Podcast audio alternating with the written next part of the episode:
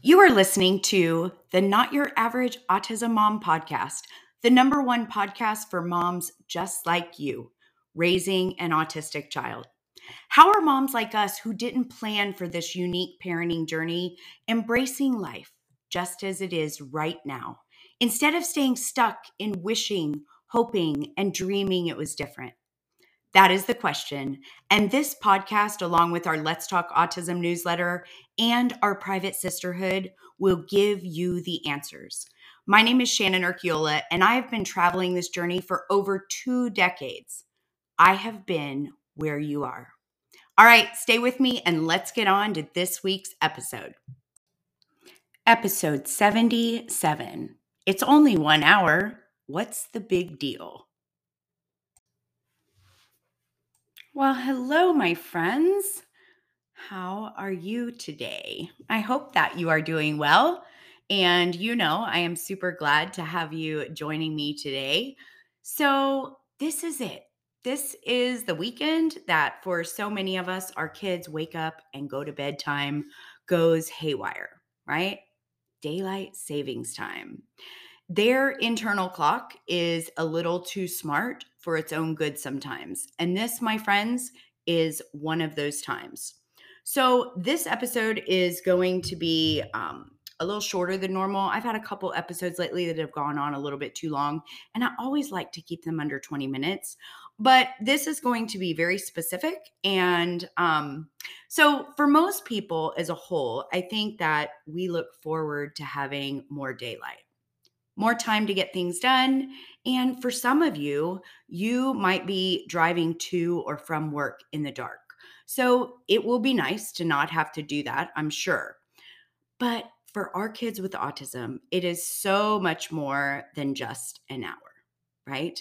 It doesn't usually take them just a day to adjust, it can sometimes take weeks for them to adapt to the change.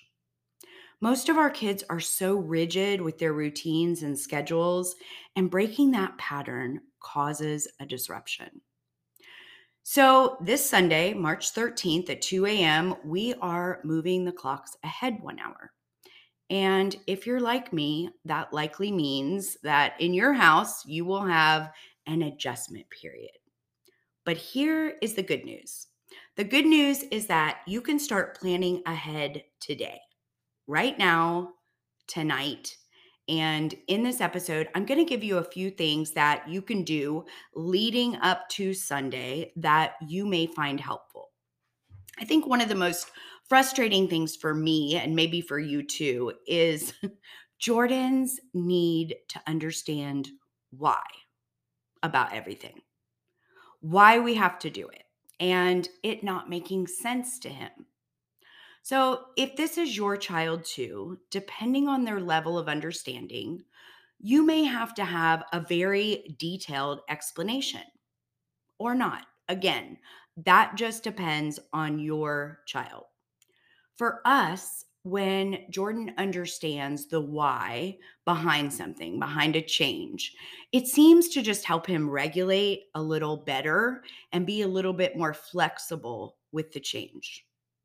And listen, when they handle a change well, make sure that they're rewarded for being flexible and just going with the flow. Or maybe you found that they use their coping mechanisms that you've been working on. That's awesome. Make it a big deal because when they're doing those things and they're going with the flow or they're accepting a change, what happens is you'll find that as time goes on, those things will get easier. Now, the next thing that happens is that you know, that internal clock of theirs will likely find them wide awake at bedtime and not being able to roll out of bed in the morning. So, I highly recommend that you start tonight going to bed and getting up just 10, 15, 20 minutes earlier. And do that each morning and night between now and Sunday. Adding small increments of time until the clock changes, that way their body has a chance to adjust a little in advance. I know some parents begin a week or even two earlier, but since this episode is only three or four days in advance, I just want you to do what you can. Any amount of time will help their body be able to begin to make the adjustment. You also want to get them outside playing between school and bedtime so that they can burn some extra energy so that they will actually be tired when it's time for bed. Go have a picnic at the park since it's going to be staying light later, right? Let them run and play or you know, go walk the dog, jump rope, go for a bike ride, any extra activity during this transition will be so helpful when they get ready to go to sleep. The times the sun comes up and sets is another thing because it can make their normal routines seem way off. So I always think it's a good idea to talk to them about how this happens when it's going to be lighter in the morning or at night because when they're getting ready for school in the dark as the world turns it might not make sense to them you know it's even confusing for me sometimes and to be honest i can only imagine how confusing it is to them when you're used to eating dinner in the dark and now it's still daylight when you want them to eat dinner that's when confusion will likely set in so just be sure to talk to them about that in advance too. Not just the facts that the clocks are changing, but the things that also happen when we do that. If you use social stories and those work for your son or daughter, do that. Do some social stories around what they can expect. The other thing you want to do is let your school team know if this is a struggle for your child because so many of our kids are, you know, might be doing well and then this happens and it throws things off. So if they know what could be causing it, it allows them to be understanding and have a little extra patience during this time if they see more behaviors. Or sometimes they might get behind academically because they're just sluggish, right? It's just more difficult for them to get going. Now, another thing, if your kids are science kids like mine, or just want to know more, or just more about time in general, somebody shared with me a link to a fabulous article a few years back. And I have put this link into the show notes for you. So if you think it would be helpful for your child to dive in a little deeper, go ahead and check out that link in the show notes. You might just like it. Now, another thing, if your child struggles to fall asleep already, I definitely recommend that you reach out to their primary care physician. Ask if there's any options if you begin to see them struggling even more. Maybe there's a natural remedy that you can add to their bedtime routine or just check in and see if there's any suggestions from, you know, their physician. I I be I'll be honest, I'm just hoping that maybe this will be the last year that we'll have to fall back in November Hopefully, if the Sunshine Protection Act that was introduced last year gets passed into federal law, many of us, our state legislation will then kick in and we won't have to deal with this much longer.